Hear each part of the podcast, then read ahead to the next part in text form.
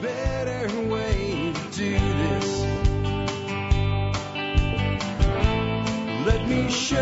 Hi, folks. This is Jack Spirko with another edition of the Survival Podcast. As always, one man's view of the changing world, the changing times, and the things we can all do to live a better life if times get tough or even if they don't.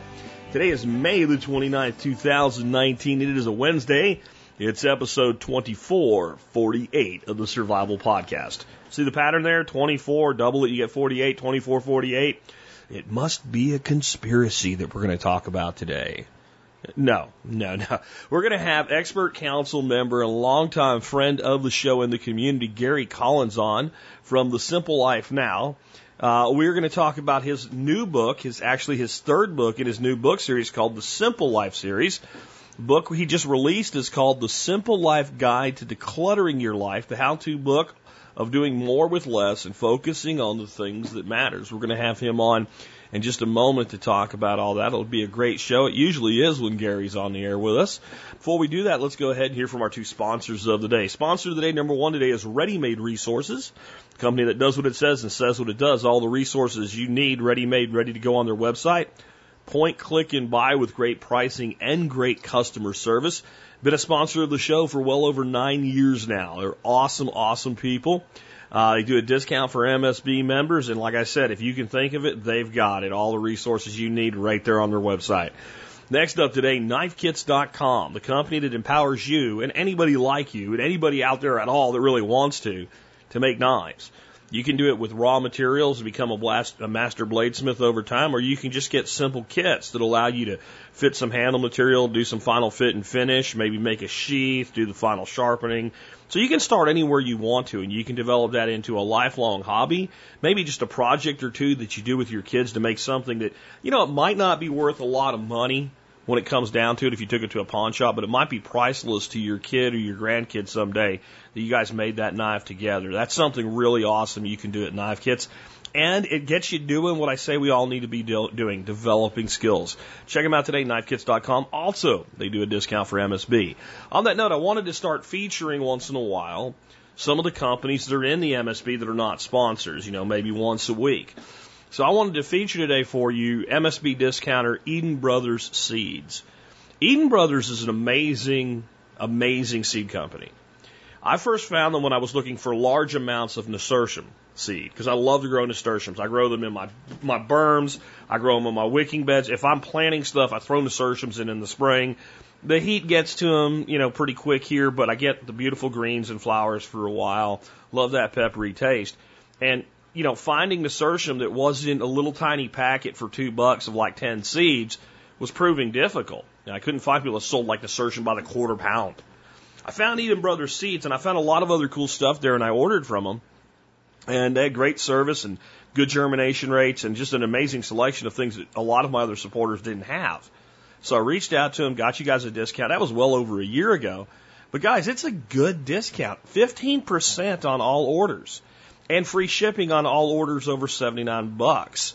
And so they're in the MSB, and that's just one of about 80 companies that do discounts. So when I say there's a lot of value in MSB, that's what I'm talking about. There's a good reason to join MSB and support the show that you love. You can learn more by going to the survivalpodcast.com and clicking on members. With that, let's go ahead and get Gary on the show today. It's going to be a great one. We're going to talk about decluttering your life. In fact, that's the name of the book, The Simple Life Guide to Decluttering Your Life the how to book of doing more with less and focusing on the things that matter. With that, hey, Gary, man, welcome back to the Survival Podcast. Yeah, thanks for having me on, Jack. Uh, this is my first time. I'm unfamiliar with the show, so you might have to break me in gently. You know, we almost didn't get to do this uh, interview today. I had to put us off almost an hour because there was a giant swirling cloud of death going over my house, and I had to talk my wife into how to drive around it. Uh, my wife is quite astute at driving around uh, tornadoes, so we had a almost had a real survival podcast episode today. But uh, we're here to talk about your new book series, and specifically your latest book today on decluttering. Yep. And uh, so I want to do that, but I want to first, like, because you know you're making a joke. You've been on the show as much as anybody, probably as much as Steven Harris. Um, Probably. but there still could be somebody tuning in today to, for the first time. No idea who the hell you are. You're some clown as far as they're concerned. So tell us about your background, man. Oh, I am a clown. I have makeup and everything, dance around. Um, according to some people, I do, uh, apparently, who don't like my stuff. But uh, yeah, I spent 20 years, grew up real remote in a very small town, little redneck in the middle of nowhere. People find that hard to believe in California, but it exists. And went to college, put myself through school, ended up in the military after college, got a master's degree in forensic science, ended up working for the federal government for half my life by the time I left as a, I did military intelligence and as a federal agent. I have a bachelor's in criminal justice, master's in forensic science, and a AS in exercise science. Always been a health guy, as we know, Jack. That's how you found me. Uh, started a company after I got out of the military. Primal Paleo Health kind of learned, uh, from being at, with FDA at the end, which was all kinds of fun. Um, yeah. And yeah, basically used the knowledge that I'd gained on natural health, which is pretty interesting, but it was investigating natural health people that brought me to a different enlightenment. And uh, I learned health like all of us. You played sports. We eat a bunch of carbs, drink Gatorade, and you know power bars, and that's all you need to do. And next thing you know, you're 100 pounds overweight. You've got type 2 diabetes. You know, you feel like crap, and you can't figure it out. You know, I'm going to give you my theory on why all that shit works when you're in high school and early college years and all. Because you're freaking 19 years old and working yep. out every day. It's not like it's helping you. It's just like, oh, I'll do, you could probably live on freaking uh, Mounds and Almond Joy bars when you're 19 and you're you're playing football or something. So I think we get tricked into believing that that story actually works, and it's just being 19 that, that makes it work for you. And 19 year olds eat Cheetos and jump on a treadmill. I mean, you know what I mean. Well, not only that, but our generation, you know, growing up in the 70s, I mean, I was active. I mean, you couldn't, uh, we were wild banshees. I mean, you couldn't, I mean, I remember you couldn't even keep clothes on us half the time. We didn't care. We were outside, run wild. And well, and if you get, if you went home, they gave you a job to do. So exactly. You, you, didn't go home till dinner time. You know, it, well, dark. It was yeah. either eat dinner or dark, depending what time of the year it was. And you're right. It was, or you eat at a friend's house and then you had a, like two or three more hours to go screw around before you had to be home before it got dark. It was just a different lifestyle. Video games were not out yet. You know, we were still dealing with cassettes, eight tracks, you know, vinyl. You know, vinyl was huge. So it was a different time. I mean, just completely different. And not only that, but, you know, as, as more generations come out, the genetic factor now with the epigenetics and not only that, but the genetics that bad or, uh, I shouldn't say bad parents, but unhealthy parents pass along. So not only were we burning calories at a higher rate, we were still eating pretty bad. I don't think we were eating that much better. But with the modern, with kids today, their metabolism screwed up, their immune system is screwed up, and it's been proven, you know, after generation and generation, this stuff gets passed on. You know, you, you can get the fat gene. If your parents are overweight, the odds of you being overweight as a kid are pretty high.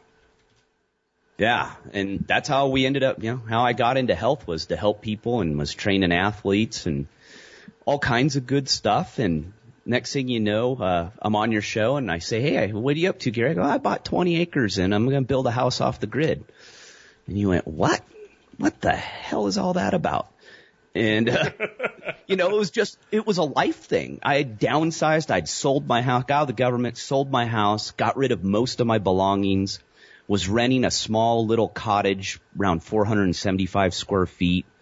You know, I just transitioned my whole life and was starting over and was on this path and where the path was going, I, I really didn't know. I was just going to do the things that I felt made me happy and that's the route I went. And with that off the grid book, I, you know, I wasn't planning on writing a book about it, but people were interested and they're all, what the heck are you doing? How are you doing it? Went, oh God, I better write a book, you know, cause I had those health books out, but those were, you know, those weren't serious. Those were just mainly for clients so they wouldn't ask me the same questions over and over again. Uh, honestly, that's what it was for. It was a reference material for clients. And I had a marketing guy who said, just throw it on Amazon, which at the time sounded great. Now I look back and go, that was a terrible idea. Probably should have never done that. But because they last forever. Mm-hmm. as as now a full time author, I realize your old works, if you throw them on Amazon, you can't get rid of them. Those books today, they're they're almost what seven, eight years old. Yeah. They're still selling used. I don't sell them. I haven't sold them for well over a, a year or two. I don't even remember Oh, wow. when I stopped. Yeah, and they're still selling used. The used Well- copies still float around. What is it that really kind of pushed you to to go into this this entire new kind of um, niche, so to say? I think it, m- most of your most of your money that you earned in the stuff we were just talking about was probably more clients, you know, Yep. hands on, face to face. And then the books were like, hey, why don't you just, you know, you have this content, let's put this out there, et cetera. It helps. And, and now you've really taken this seriously as an author and you're going down this path of making life simple. What, what drove you to do that other than you put, we, we, we know you put in a house that was a really cool house, you know, you have now. Um, but what was it that made you want to go this way? It's an interesting story. I, I'm writing a, a how to start your own small business book in the series, so it's going to get even more interesting because I'm going to share more of how all this happened. But you know, some of it's dumb luck. But as an entrepreneur, I'd started a company, my first company, now almost 20 years ago. So I wasn't a total rookie, but I was new in the writing, and you know, I didn't go to school for journalism or anything. You know, I wrote reports, criminal investigative reports. That was my writing. And that's not necessarily a good writing style for books. It's actually a really bad type of writing for, for books. And so that off the grid book kind of spawned, you know, I decided to take it a little more serious through random, you know, things lining up. I was at a brewery in Sacramento, California, and I run into a, a, a, friend of my friends introduces me to another friend who's in the publishing industry. Next thing you know, I have a professional uh, company that does would do the layout and the cover for me, the cover designer. So I went, you know, I'm. They gave me a quote, and I went, you know, it's not that bad. Maybe I put some effort into this book, and and make it make it high higher quality. And you know, I'm learning. I'm an indie author. I, I hadn't been. I'd been offered deals. I turned them all down. They're all crappy. None of them were any good. So I, you know, did it on my own, and I put that off the grid, going off the grid book, and the thing kind of took off. I stuck it on Amazon, did my usual um, stupid marketing, which was none, and and it just kind of went on your show. You know, your your their followers, a lot of them are my followers now too, and it just kind of blew up, and a, a distribution publishing company out of Tennessee found it. And of all things, they were well known for vegan and vegetarian cookbooks, a lot of other stuff. But that was their thing. So think of a primal paleo guy, because I'm still a health company at this point. The off the grid book was just throw it out there and okay, see what happens. And they loved it. They go, we don't care that you're a primal paleo guy. We don't care about that. We like this off the grid book and we want to try and sign you for it. And they wanted to publish it. And I said, nah, I'm not really interested in that. And I actually almost deleted the email because I thought they're, because the company's called Book Publishing Company. Hmm. They're really cool people. I mean, super cool. The name fits. They're real straightforward, simple. Love it. We get. We have a great relationship. And I said, no, I'm not interested. And he goes, well, how about we distribute, distribute for you? And I went, what do you mean by that? I didn't know what that meant. I go, I just, you know, I use CreateSpace, you know, print on demand, whatever. I don't even know how the thing works. They go, no, no, no. What we'll do is we'll do the printing for you in batches. Uh, if, and they, uh, we went back and forth. And I said, I want to keep the rights though. They go, okay. So I have the rights to everything. They now distribute all my books print. So they go through, uh, Amazon. They have their own account. And that's basically what spurred on that book became more popular and people started to really like it. And next thing you know, I went, I went, maybe I should take this writing thing a little more seriously. Uh, and not that I didn't just gaff it. I wasn't just throwing books out. I was doing the best I could. I had a professional editor. You know, I was doing the best I could with the resources I had. And from there, the message started getting a little wonky, you know, cause I'm a health guy, but now I've got this going off the grid book kind of out there and I'm kind of, you know, I'm building the house in the in the process, and I'm super busy. And I always did speaking stuff, and was college professor, was doing side hustles, doing anything I could to pay the bills. Well, not anything, but you know, work. I was doing whatever I had to do. and yeah, next thing I know, it just kept growing and a couple people said, man, you need to start, maybe you need to take just the writing thing and move with that.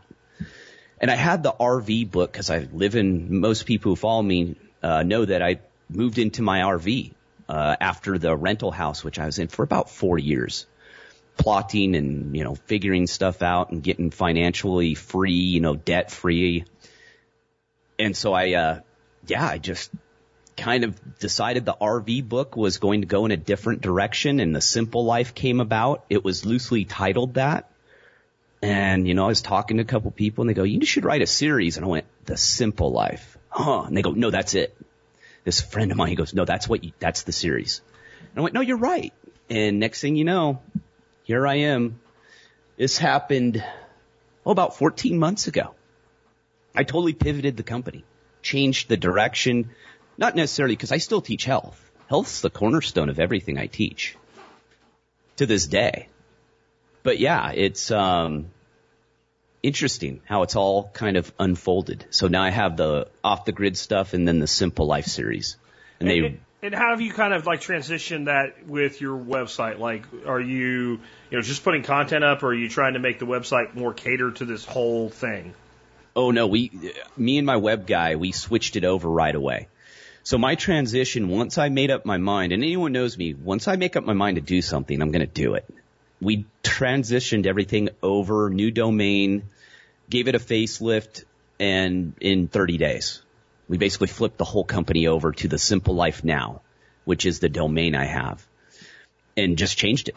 Just changed the direction. Still, like, still sell my supplement line. I have so many customers that have been buying my supplement line for years. I can never get rid of that thing. I mean, hmm. I wouldn't want to because they trust me. I mean, they come to me because I have a background in it. You know, that's what I you know, what I used to do. Um, so yeah, it was more of just get it done and rebrand yourself and not change. It wasn't changing my, you know, me as a person. It was, I was evolving personally into something else. It was more about life simplification is what I was finding. And the health part, as you know, is a huge part of it. So that has not gone away. Well, and it's I think, just, I think, you yeah. know, that when it comes to like what you do and what I do, is content creation. We are creators. Yeah, absolutely. That's, that's what we do. I mean, we do all our other shit, but then we use that to create content. And I think it's always been true that authors, speakers, etc., whatever they were teaching, etc., at the time, if they were genuine, was reflective of where they were in their personal journey on, on the planet and what they were doing in their life. And today with the internet, you can be much more agile with that. Like if something comes up tomorrow, you discover it's really cool, and if it's going to go in your next book, that might take a while, but you can have it out on your website or a YouTube video or on a podcast, you know, five minutes after you decide this is something you're doing now. Absolutely. And that's the thing about indie writing.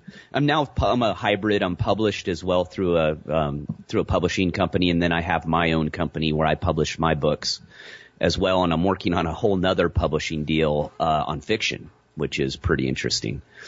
So it's yeah, it's one of those you can change directions fairly quickly, but you have to be nimble. You know, if I didn't, if I had a mindset and dug my heels in and just said, you know what, what I've done is good enough. I'm just going to throw these books in. I think it would have really, really confused people finding me for the first time. People who had been with me would have been like, oh, I know where Gary's going. You know, I follow him. But people coming in new would have been like, what in the world is this thing? You know, is this guy a health guy? Is he, what's he doing? And even then, I had to jump really quickly because one of the problems in the indie publishing world right now is since it's so easy, this is kind of the dark side of the industry. There's a lot of copycatters and they're looking for trends.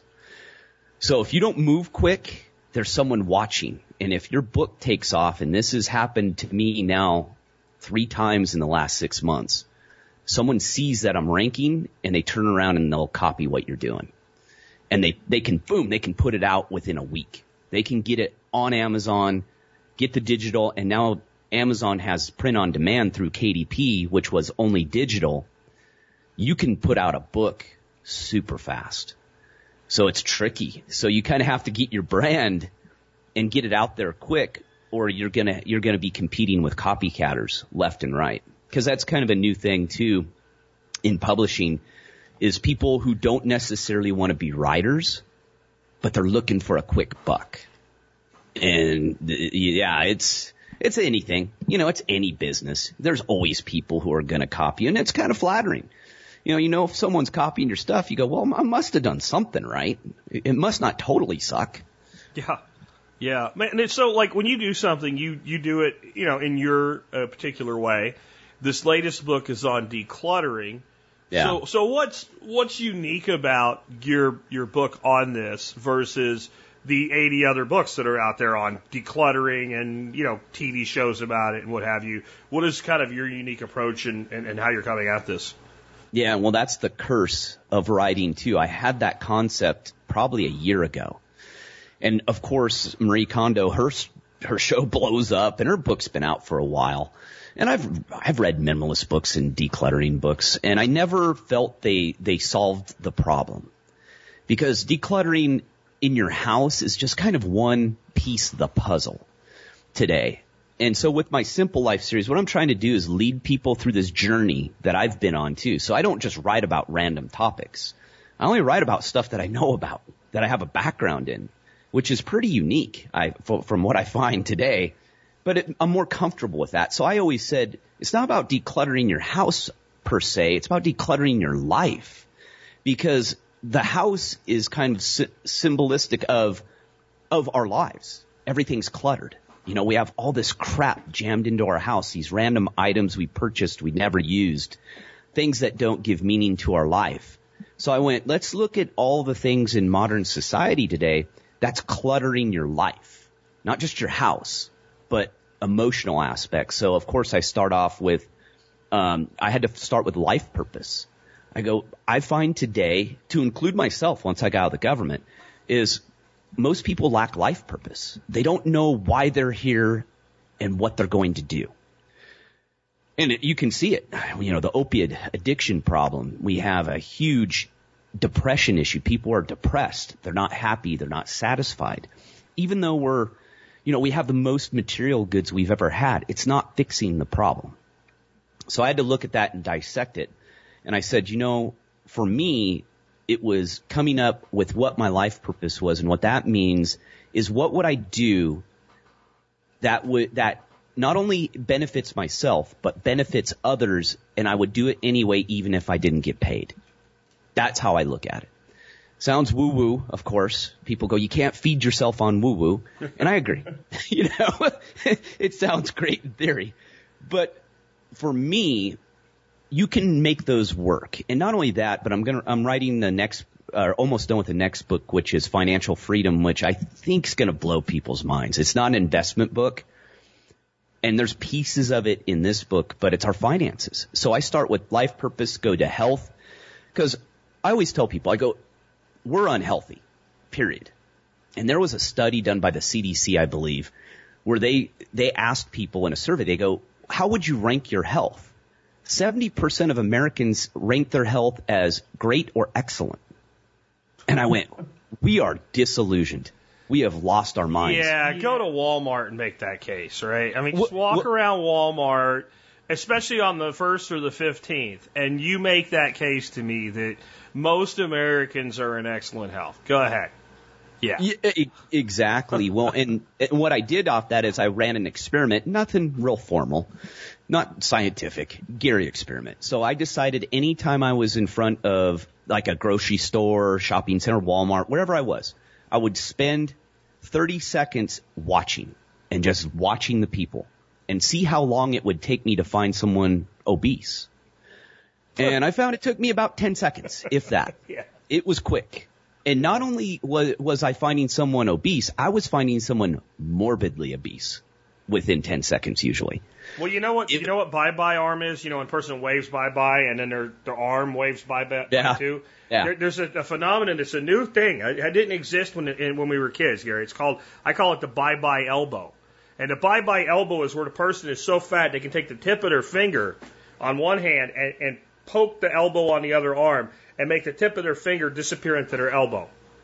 The, the fact that that is a thing tells you that the, the, the claim is not valid.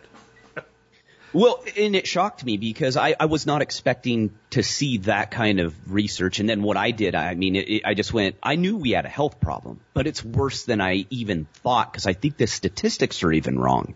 I think it's worse than the statistics are saying. And so I went, okay, everyone, I, I go, we're going to start with the biggest elephant in the room. Life purpose is important, but you can figure that one out you know, it's a journey. You, will find it and it could change. There's a good chance it could change. So from health, I went, let's go with the biggest elephant in the room. Again, no pun intended. And I go, we're going to tackle health. And I go, the reason we're going to tackle health and we're going to declutter your health is because people spend so much time on apps, watch, uh, health tracker watches, you know, software, their computer, the, everything. They go to gyms, they sign up for programs our health is totally cluttered. We spend all this time on it and we're going in the opposite direction. I went, you gotta simplify it. Eh, eh, I mean, I've been into health most of my life.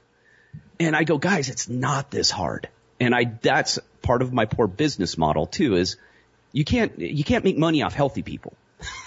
I try to get people healthy and then you don't need me anymore. It's pretty basic so we started there and then I went into finances because the two things people complain about all the time when I was doing consulting on the health side was their health, time and money, right? I went, of course. I mean, if you're healthy, you're more, you're going to get more done. You're going to have more energy. You're going to sleep better. Your relationships are going to be better. You're going to act better. You're have better cognitive function. You're going to have a better life. And people look at me and they kind of go, hmm, maybe he does have a point. I go, if you don't start with your health, everything else is going to be 10 times more difficult. You can fix everything else and leave your health and your life is pretty much probably going to be a shit show still because that health is such a huge factor of how we are as humans and how we feel, how we communicate. You know, if you feel crappy all the time, you're going to be pretty cranky. You're not going to be a nice person to be around. So then, yeah, and then went into finances and some other things. And that's what I wanted to go through is decluttering your life. So take all these pieces and when we put them all together, and I actually had a chapter about politics, which I've never done before. I work really hard to make sure there's no politics in any of my books because I don't think politics has anything to do with improving your life. And it's a, it just, there's no place for it. I, so I put in a chapter about political tribalism, which resonated pretty well because I used to work there. I go, I wasn't, I just don't know how the sausage was made. I was a sausage. I stood next to all these idiots. I heard their private conversations. And so, you know, is how we pit each other in, in the political tribalism, how we're just fighting each other. Instead of dealing with the corrupt, bad politicians, we're at each other's throats instead. And they want that. It's a game as long as we're not paying attention to what they're doing and we're fighting each other, they win. That's the game.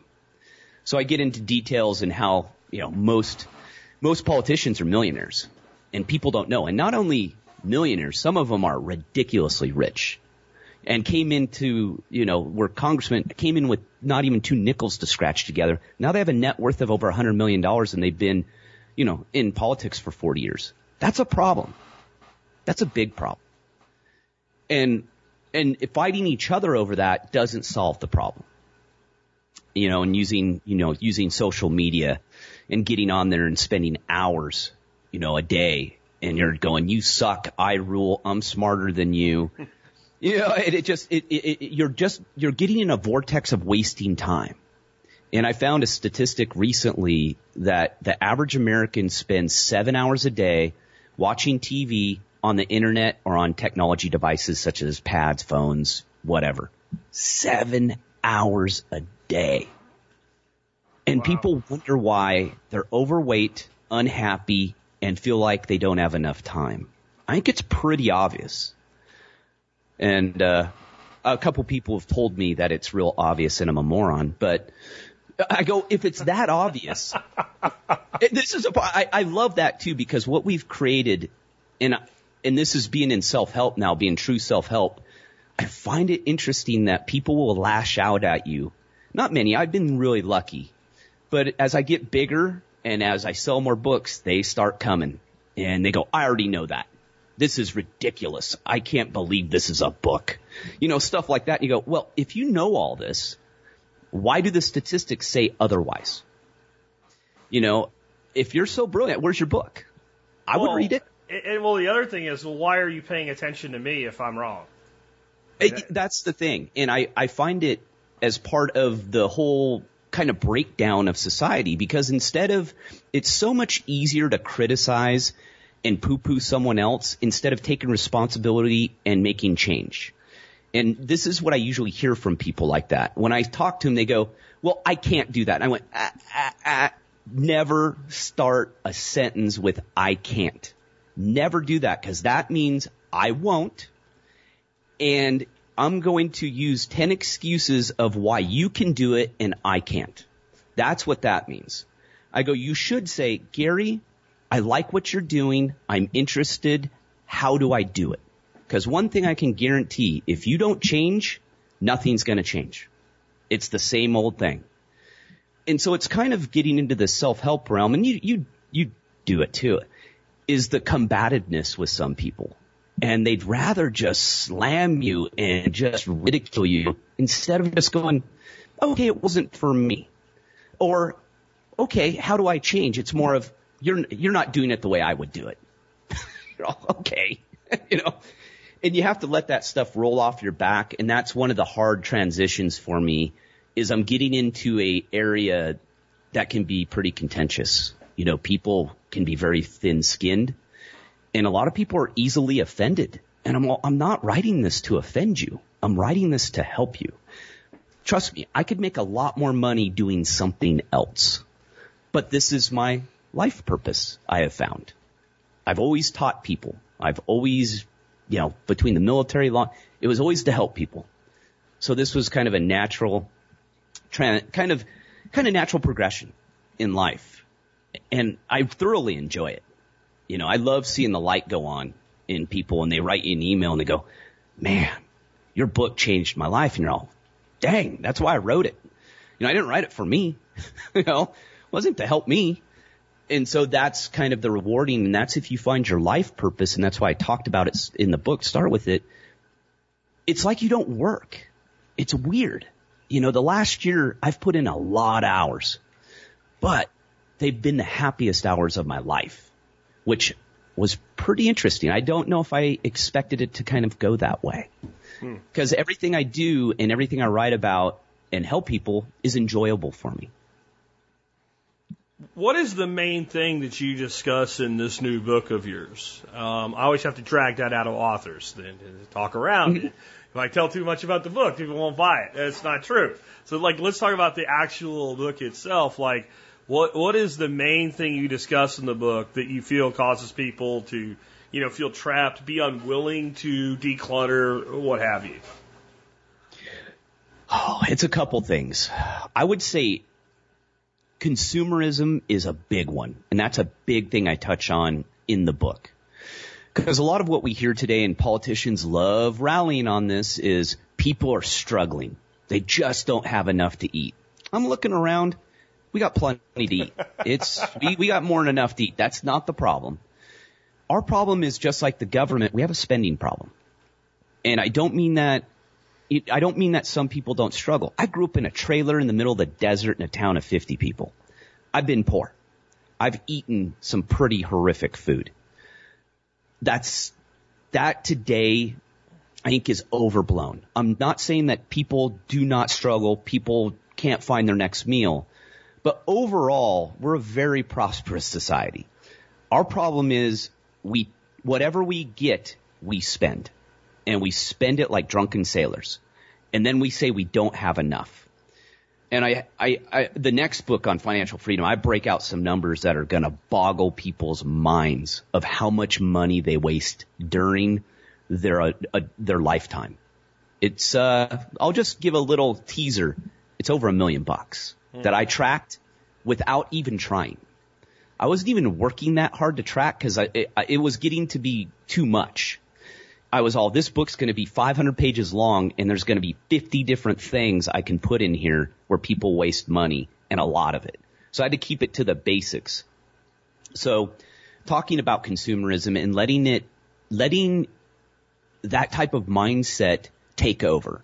So instead of working on yourself, your family, your relationships, you know, if you want more freedom, changing jobs, being an entrepreneur, maybe splitting working as an entrepreneur, having a full-time job, people instead just try to fill it with items, this unhappiness.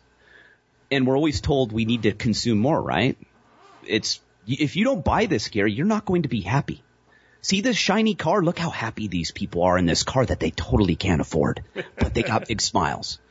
And we've bought into that hook, line, and sinker. And what it's doing is it's putting us on a perpetual kind of span into being an indentured servant.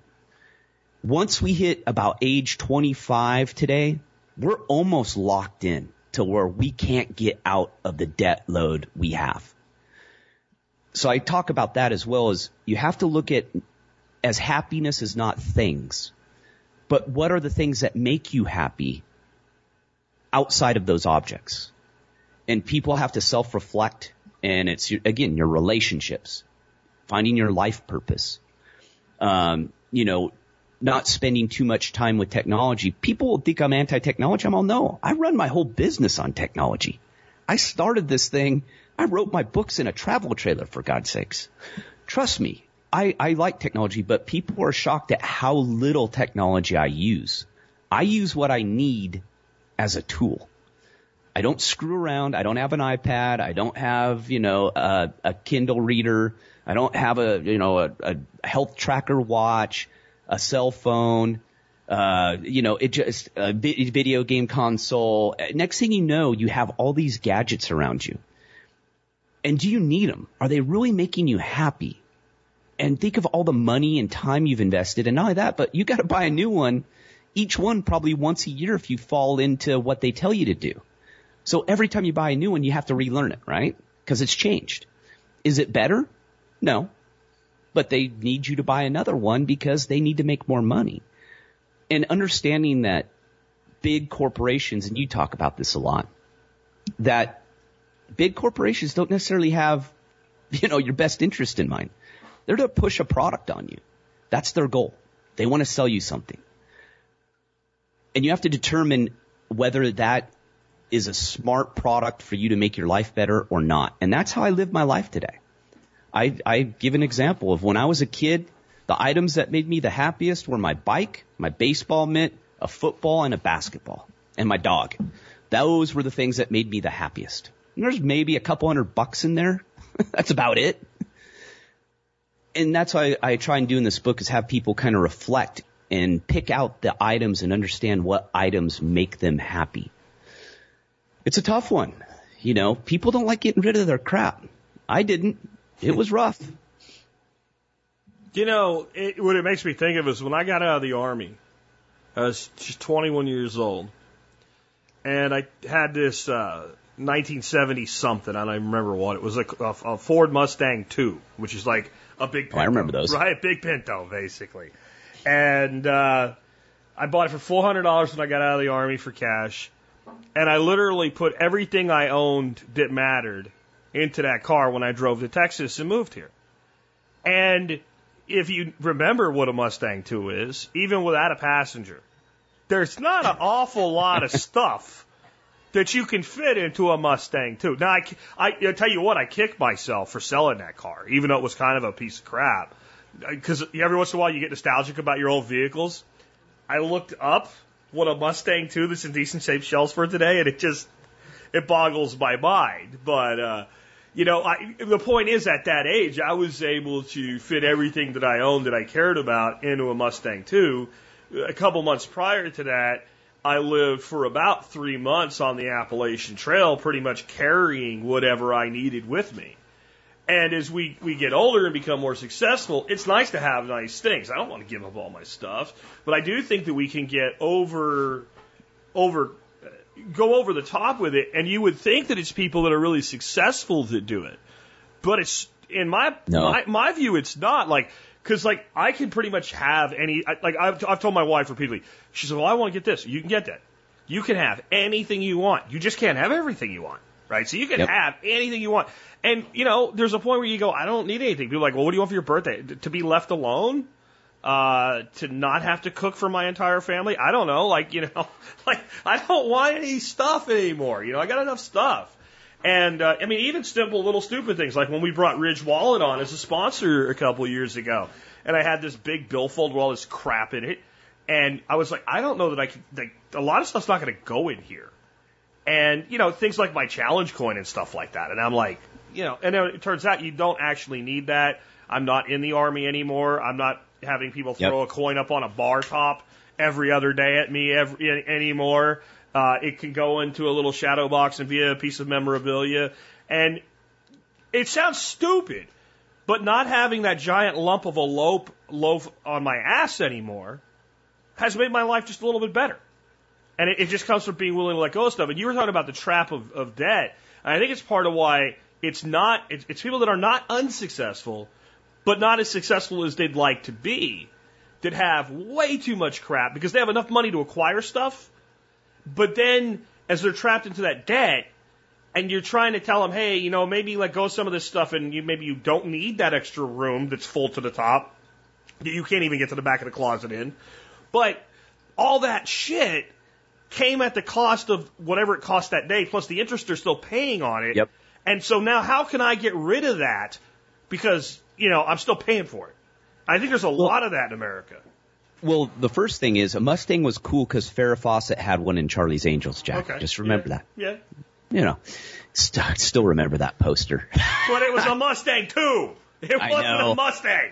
They tricked us. They, I know. they made the Pinto like a foot longer and called it a Mustang. Oh, Anyway, terrible. yeah, but uh, and that's what I bring about the definitions of freedom, and I, I because to me, people would think that I, I'm almost anti-money too, and I go absolutely not. I like nice things too, but I always, I like buying things once, and I give a couple examples of you know I have a CamelBak that's over 15 years old now, and I've looked at new ones. It's the same thing. Matter of fact, I think mine's better. It stinks. It's got a lot of sodium and salt in it from all my sweat. It's a little crusty. And then I have an Ironman watch that's 21 years old. I use them to this day.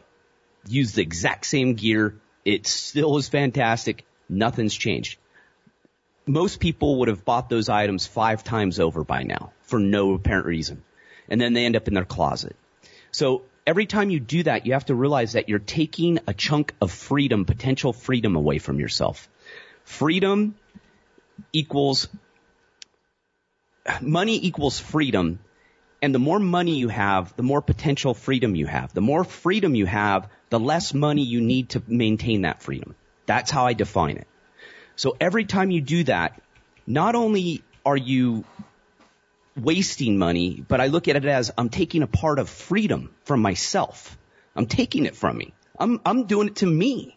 That's the worst part of it is no one's doing it to you. You're doing it to yourself. So you have to look at that. And then I, you know, I had to say, well, okay. People go, well, pff, he's just into greed. He just get as much money as you possibly can. And I go, no, no, no, no, no.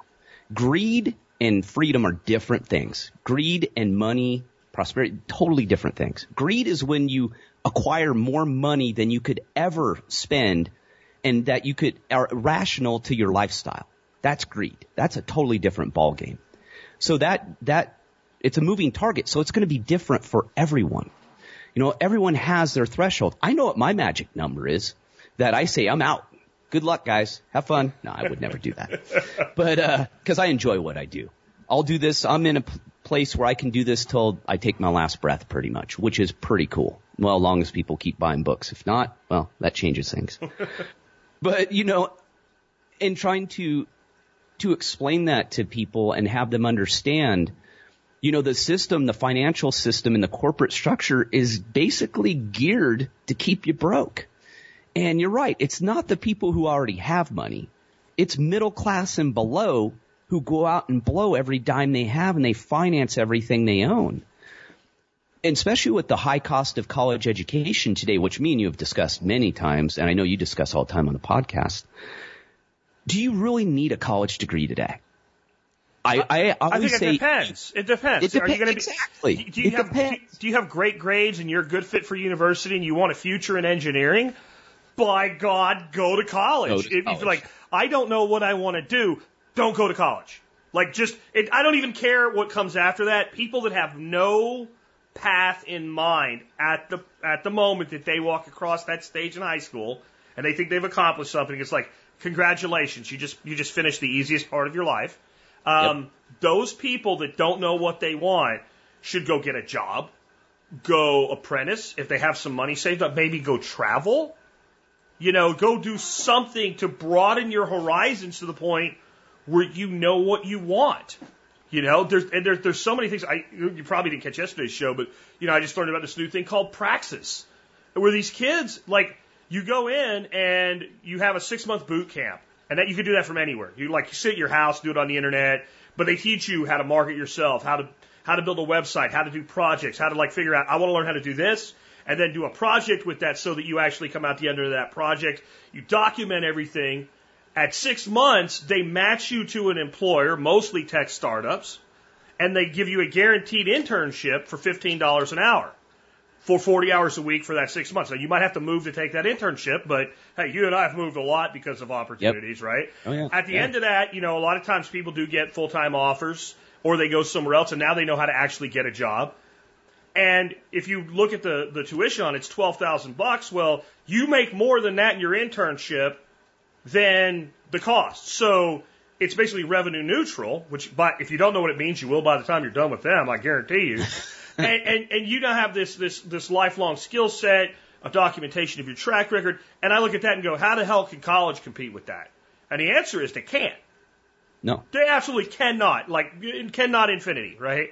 And so I think when I look at that, there, how much money could a person save by doing that instead of doing four years of college, not knowing what they want, by the way, and then add on to it, what are those three years of working instead of being in school worth on the income side? And the income side is one part of what you're talking about with, what you're really talking about is wealth versus being, you know, being wealthy versus being rich. Yeah. Um, but the other side, the side that's more important with the decluttering is if you're going to declutter, you're also going to stop acquiring shit you don't need. Because otherwise, it's not decluttering, it's juggling, right? This goes to Yep. Goodwill and this goes to my house, and this goes to Goodwill and this goes to my house, or this goes to garage sale and this goes to my house. So when they stop that, it, it's more about stopping the outflow than trying to increase the inflow. Because as you said, most people waste tremendous amounts of money, and you're talking about credit cards. And dude, I know plenty of people that I'll give them credit. They're not going into credit card debt, but they're still spending every dollar they have, and it's all little shit. It was only five bucks. It's only ten bucks. Yep. This was only twenty dollars, and I deserve it. You know, that's the thing. I deserve it. I deserve it. Okay, you deserve exactly what you. Then remember that when you bitch.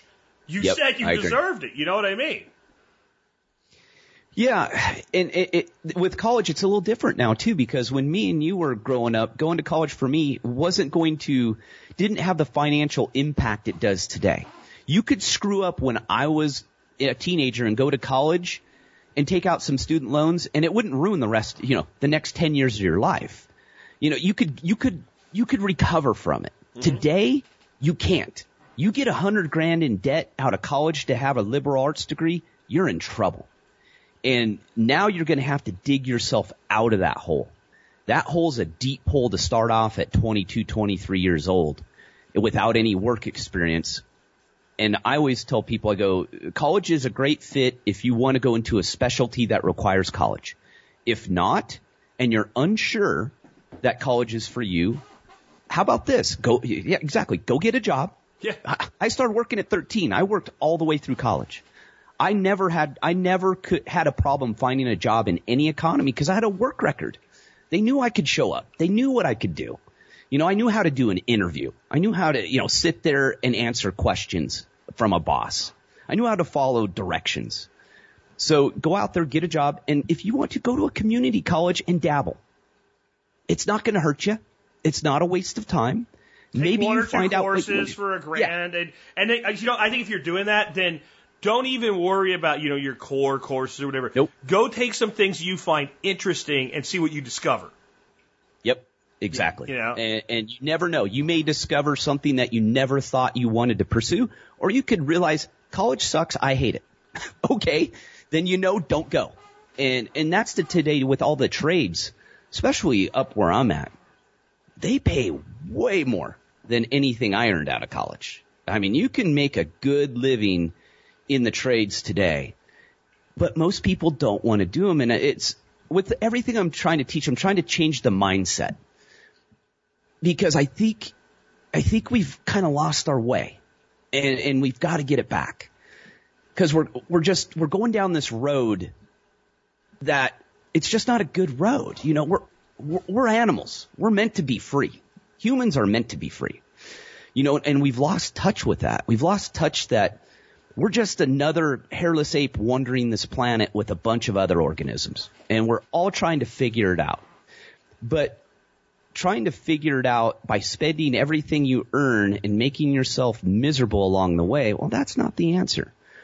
And you have to find the answer out for yourself. All I can do is give you some tools that I've learned. You know, am I a life clairvoyant? No. You know, but I've done this stuff on my own. No one was holding my hand. And I think the thing is anyone can do it. And that's the biggest thing I'm trying to prove is that this stuff is not impossible. If you put your head down, figure out a plan, put a list out, you know, even if you're in a lot of debt, the easiest way to not fix the problem is not to fix the debt. I actually had a girlfriend was crying for 30 minutes at the table. We had all of her bills out. and she's all, I want help. And I went, and then she just looked at, she goes, I can't even look at these anymore. I go, we're not going to fix this problem unless you face up and go, you got to do it. And she did. And to this day, we're still great friends. She's been debt free for a long time. Her life is fantastic. But that turning point was that moment at the table where she had to realize this isn't working. You know, I've done this to myself. I got to fix it. And that's the whole part of the consumerism model, you know, that we all know. It, it most people should know, but it's that thing of you need to save. And I'm not talking about, you know, because people confuse that with taking fun away, right? They'll go, well, you're just telling me not to live. Mm. No, I'm telling you there's other things important besides uh, your fifth purse or your third set of golf clubs. You know, here's what I try to explain to people when that conversation comes up. Right now, you have a limit to what you can spend. It exists, whether you understand it or not. And that limit is either how much money you have after you pay your required bills every year and what, every month and whatever's left beyond that, or that plus as much as you can go into debt with a credit card. So there's already a number that captures spending. All I'm suggesting you do is pick the number for yourself and make it less than your income. And then whatever money you decide you want to spend on anything from fun to investment to crap beyond what you've budgeted, do whatever you want with. You want to go to the dollar store and buy a bunch of garbage? Fine. Just set your own cap. And that's the problem is I think people really fear doing that. Like it's going to take something out of their life in some way. And then that same person is absolutely miserable. And the very thing making them miserable is the thing they're afraid to let go of. In many ways, it's a lot like a drug addiction. You know, the person fears if I quit using this substance, whatever it is, um, then my life will be miserable. But they know that it's the very thing making their life miserable. Maybe it's not the only thing, but it's the main thing. And they have this weird compulsion to hold on to it. I mean, I have this conversation occasionally with my daughter-in-law, and I worry about my son because she likes to. And it's all it's it's not Gucci bags on credit card because then I'd be flipping my shit, right? It is it is you know uh, it's it's 18 bucks at Ulta for makeup. It's you know I went to Five Below and bought two things for 10 bucks, and it's like you guys only have a 1,300 square foot house, right? Like I, I know there's things in your home that you bought over a month ago that are still in the bag that to put them in into the store. And won't admit it, but you can look at the face and you, you know what I mean. You're like, yeah, yep. that's right. Yep. So setting this this upward limit for yourself is the key to freeing yourself from that because then because it's I'm not trying to take your fun away. Trust me, I don't give a shit how much fun you have or don't have. But by setting this upward limit, I'm trying to help you assure yourself that you can have fun for the rest of your life. That that's what I'm I'm angling for, but people don't see it that way, and it is a weird compulsion. I mean, what I've tried to explain to people is like you're going to get wherever you're trying to get to in life, but you may not know what where you set the coordinates on the GPS for. You might want to pull back and take a look at that and make sure the destination you've set is actually where you want to go. Well, exactly. And uh, there's, I talk about multitasking, which ties into that instant gratification too, because they're the same, it's the same neural network. So when you buy an item, you get this dopamine dump. It's like, ooh, you get that rush, right? You feel good until you get home and you go, oh God, I spent that money. I don't really need that thing. What did I do? And it's the same thing with multitasking. Multitasking we've been taught is efficiency. Well, it's not. It's been proven. I mean, humans are, hunt- we come from hunter gatherers. We did not multitask. If we multitasked, we would have been dead. You can't sit around, have a conversation with your buddy, and go out and go hunting in, in a place where you're not just hunting, things are hunting you, and you're screwing off on your iPad and texting, you would have been dead quickly. You know, you had to focus on one task at a time, and you had to get it done. That's how we're kind of wired. So that's what actual multitasking does as well. You get dopamine and adrenaline dumps. So they found this. So what happens is you're not really finishing anything, but you feel like you're finishing things. Hmm. And then you get addicted to it. So the more addicted you get to it, the more, that's why some people are checking their email 50 times a day. They, they're, they go back and forth between email, social media, and texting over 100 times a day. And they wonder why they're not getting anything done at all. And so it's realizing those things and it's kind of, that's what the whole Decluttering Your Life book is all about is it's putting all these pieces together. You know, social circles. I talk about that. You know, if you want to improve yourself, surround yourself with people that you want to strive to be. You never want to swing down. You know what I mean? You don't want to surround yourself with people who are doing worse than you or not accomplishing something that, or have accomplished some, haven't accomplished something you've already accomplished. I'm not saying get rid of just people, you know, but I'm saying if you want to do better in life, you need to surround yourself with those people who are, have those things in common. And we tend to, and that's a big thing. I, I learned that in the health world. The first thing that happens when someone goes to change their health and they come back and you know they go tell their family or their friends, they go, their friends instantly try and sabotage them because they know if you start to change, it's going to make them look bad. So it's easier to bring you down with them. And it's always easier. I always talk this to my clients. I go, you need to find a place when you need to work out or you want to eat healthy. You need to be around either those places or people. It's going to make it a lot easier because if you're, you know, you go to a party and you're all, you know, I'm just going to have the chicken and salad and your friends are just going to light you up. You know, it's not worth it. You know, it's, it's about putting things around you to help you succeed and that's what I'm trying to do with, with the books is trying to give you all the tools that will help you better your life and succeed. And I know they work because I've done them. I've taught other people to do them. Now, are they perfect? No, no. And that's what I teach too is, is everyone's path is different. You have to find it for yourself. I can't hold your hand. And that's another problem is people expect the easy button. They want this shit just to appear. They want to wake up and be skinny in a week. You know, they, they want to make double what they make today. And it's also part of the mindset of, of, what I teach as well is, is even jobs. You know, most people today are really dissatisfied with their job. They hate their job. And I go, I've talked to friends and people, I go, okay, I know you don't like your job. I didn't like my jobs either. I've had some that I hated. But there was one thing I always made sure that I treated the job as a stepping stone. If I didn't like it, it didn't mean I could slack off and screw off all day. It meant I had to treat it as almost my own business. Because of what I've seen this with entrepreneurs too, because that's what we deal with a lot, right, Jack? In our circles, people want to run their own business. They want the freedom, right?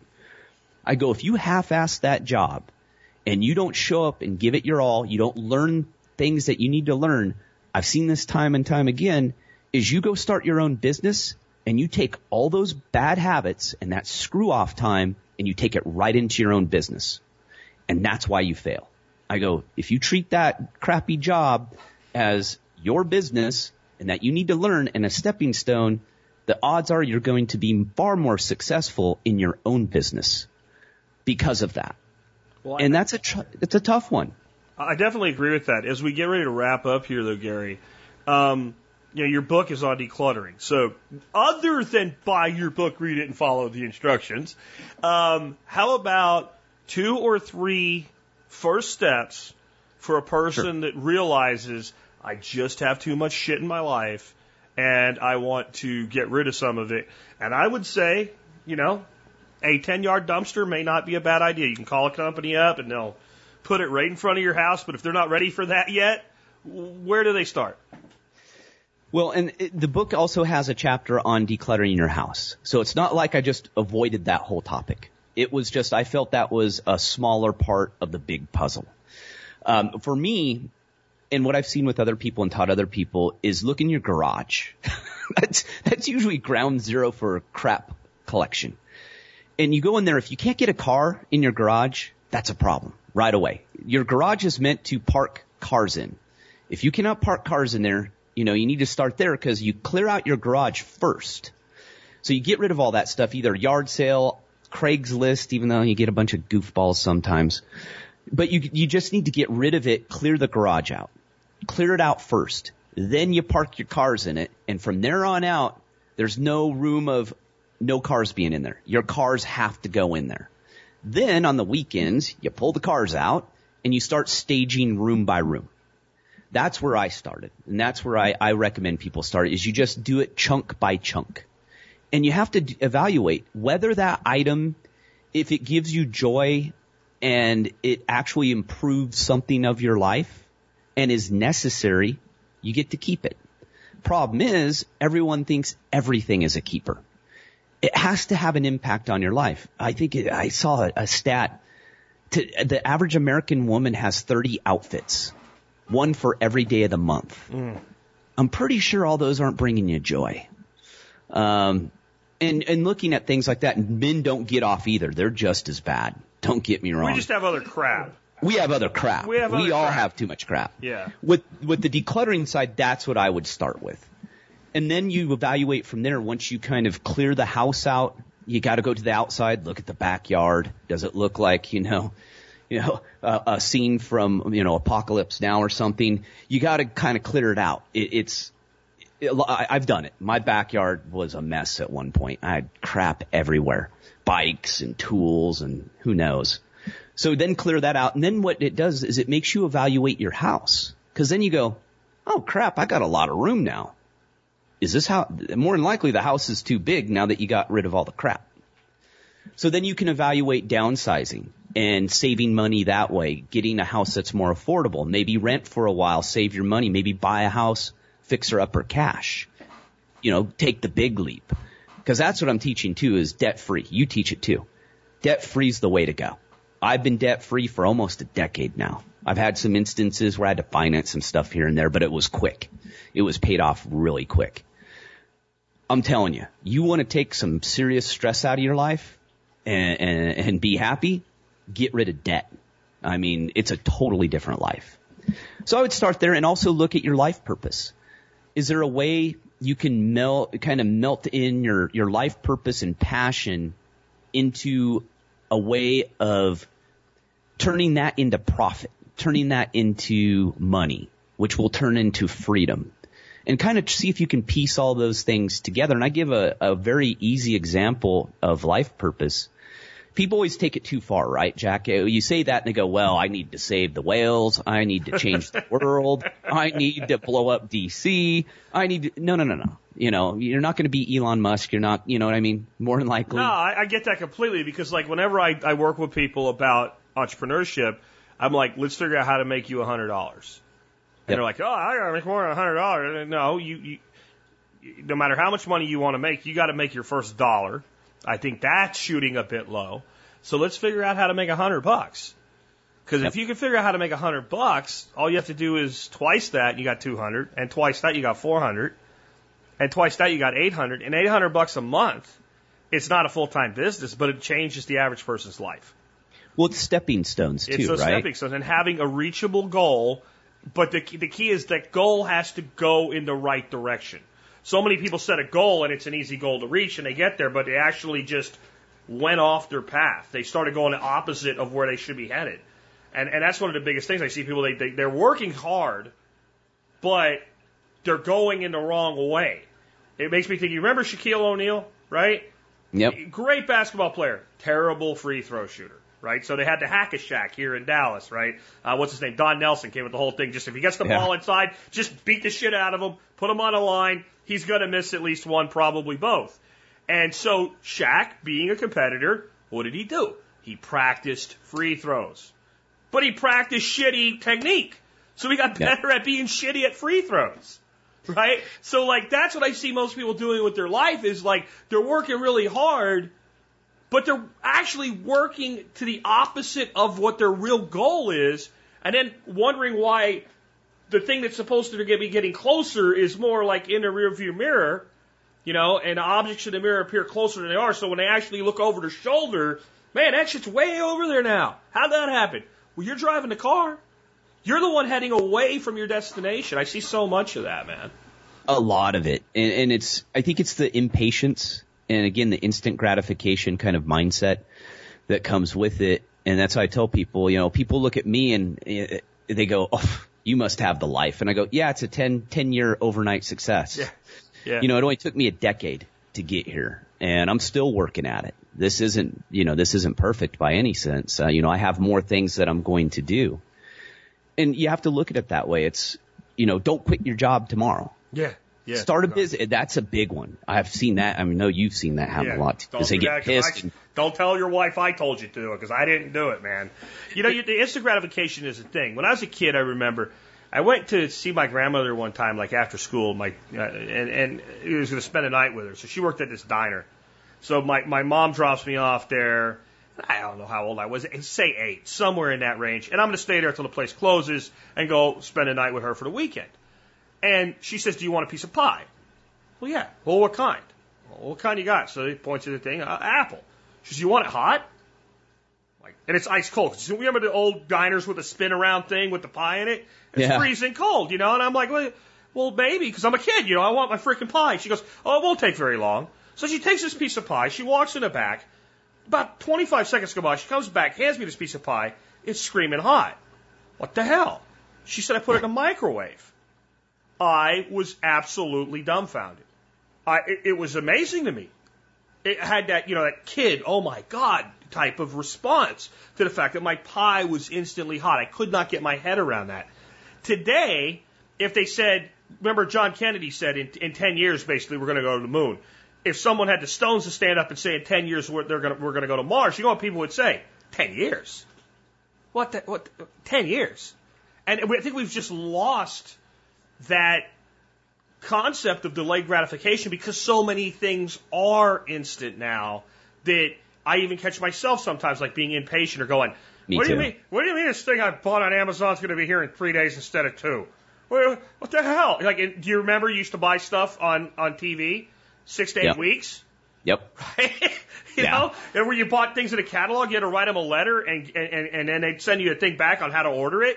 Like we have no concept of this anymore. Even us, like we remember it, but we still live in this same world too. And there's just a lot of that that needs to be kind of uh, uh, revisited, I guess, so that we have reasonable expectations for ourselves. Because the weight loss thing, same thing. I had a person one time telling me like, you know, I, I can't believe that, uh, you know, I've been doing this for like a month and I've only lost five pounds. I'm like, do you know what a five pound tub of butter looks like? Look, yeah. Yeah. So you lost that. Now, if you set that thing on fire with a wick in it like a candle, do you understand how long that thing would burn if it was on fire? And you had to thermo use thermogenesis to burn that much off of your body in a month. You should be elated. That's know? 60 pounds in a year. That's 60 pounds in a year. And you probably didn't put that extra 60 pounds on over one year. You probably did it over three or four. So if you could take it off in a quarter of the time it took you to put it on, you should be elated. You should be motivated. But people just don't seem to think that way anymore, man. Well, and we it, part of the problem is we compare each uh, to compare ourselves to everyone else, and it's kind of keeping up with that Joneses mentality, right? And I had to get out of that. And I found once I kind of detached myself and said, this is about my happiness, not worrying about how I look to others. It, it changed, it changed everything because then I found I was buying, buying far less items because my friend would go, Oh, I just got a new mountain bike. I would, you know, 20 years ago, I'd go, Oh, I got to get a new mountain bike. He just got one. I got to get one. And kind of getting out of that mindset too and, and understanding like your car is a tool. You don't need the average cost of a car, I think, is thirty six or thirty seven thousand dollars today.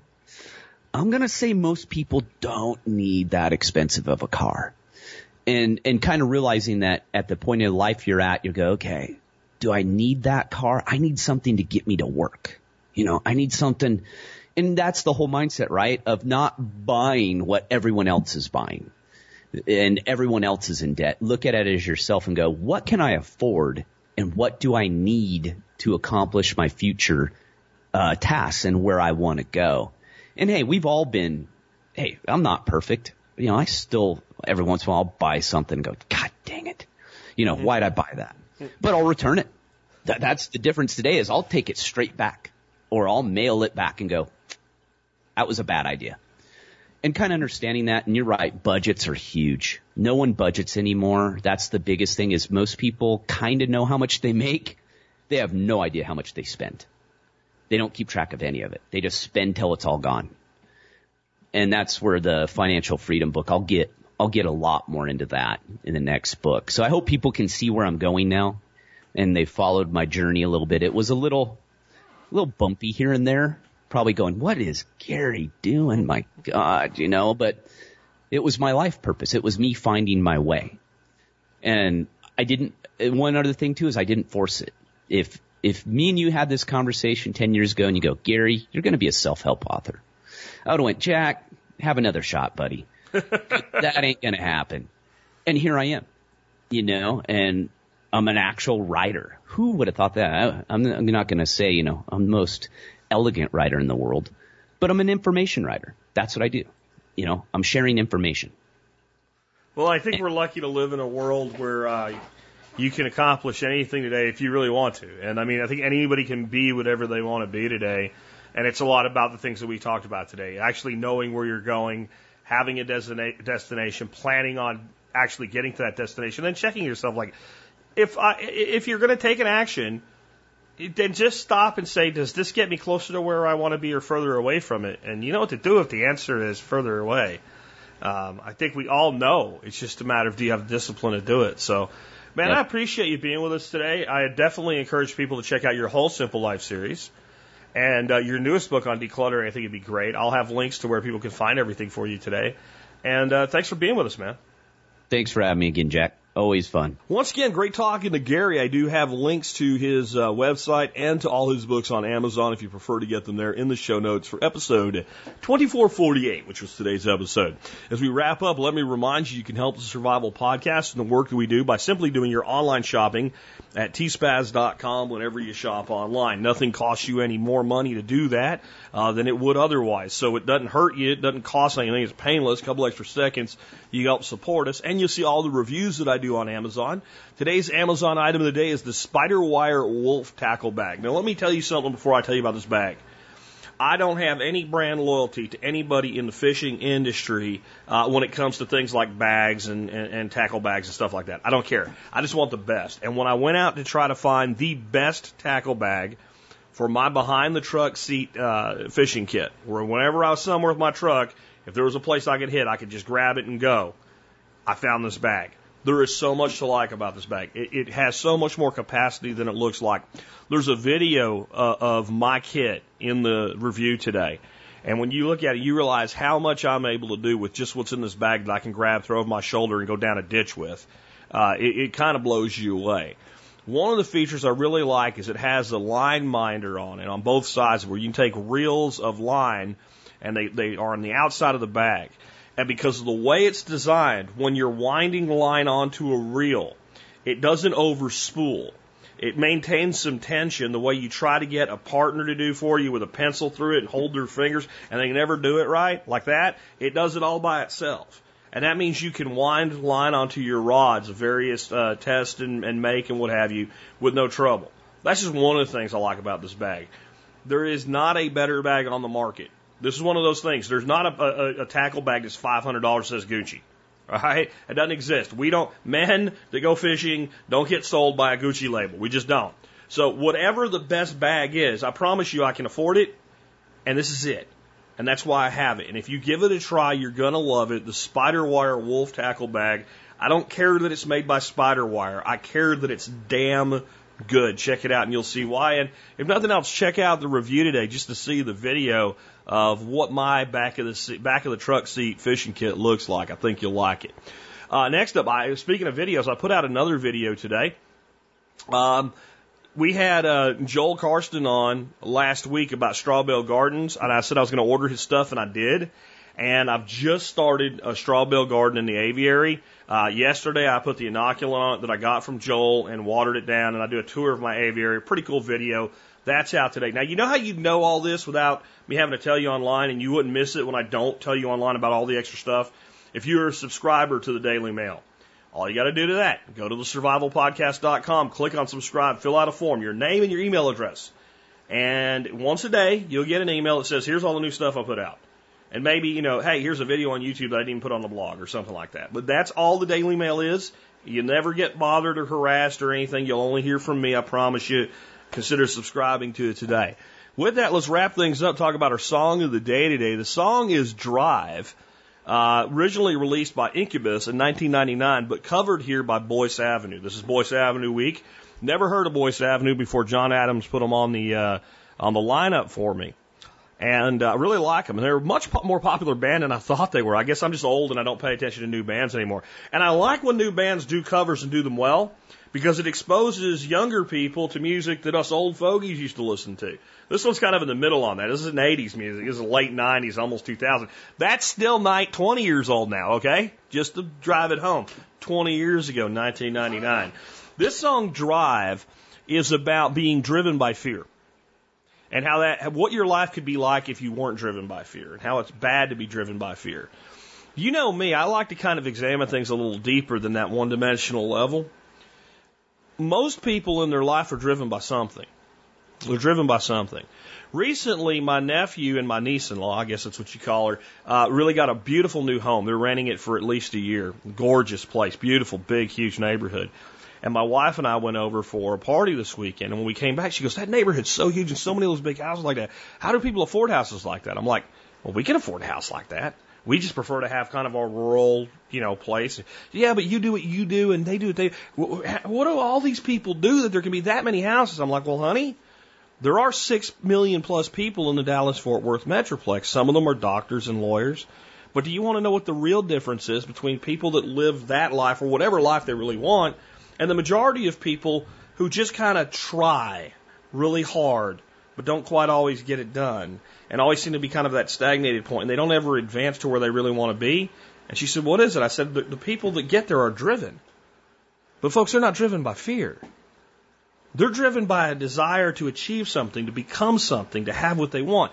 And what I'll ask you to do as you're listening to the song today is kind of flip it on its head about not being driven by fear and figuring out what your positive drive is. Because are you going to really tell me if you sat down and figured out exactly what you wanted in your life five years from now? And let's not say, well, I want to be the ultimate fighting championship champion or something like something that requires that kind of a talent. You either have it or you don't.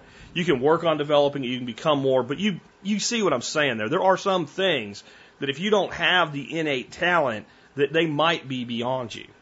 But if it's where you're going to live, how you're going to live, what you're going to have in your life, there isn't a single need for talent to have that. What there is, is a need to discover what talent you have and direct them towards it.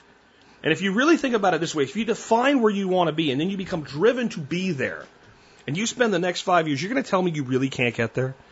If you're willing to have the discipline and commit that every time you take a step, you take, make a decision, you're going to just ask yourself, is this moving me closer to where I want to be, keeping me where I am, or moving me off the path?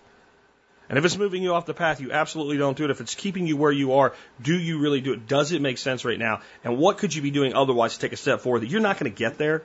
You're not going to be able to have those things? That's what real drive is all about. Determining where you want to be and being driven by the desire to get there. rather than being supposedly driven by fear.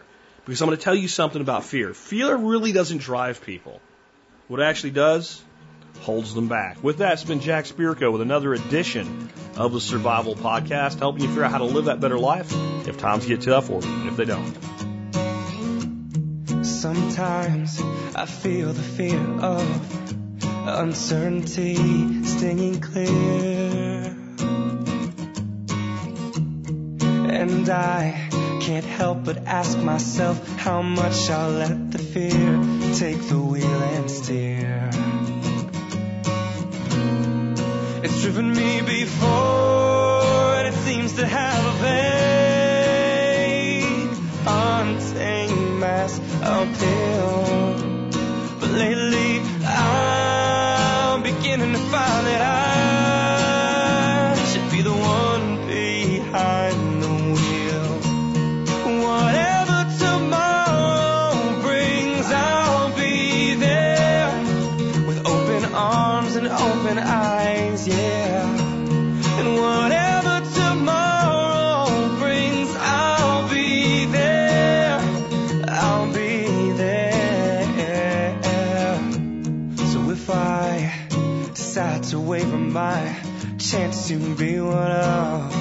Hive, will I choose water over wine and hold my own and drive? Oh, oh, oh. It's driven me before,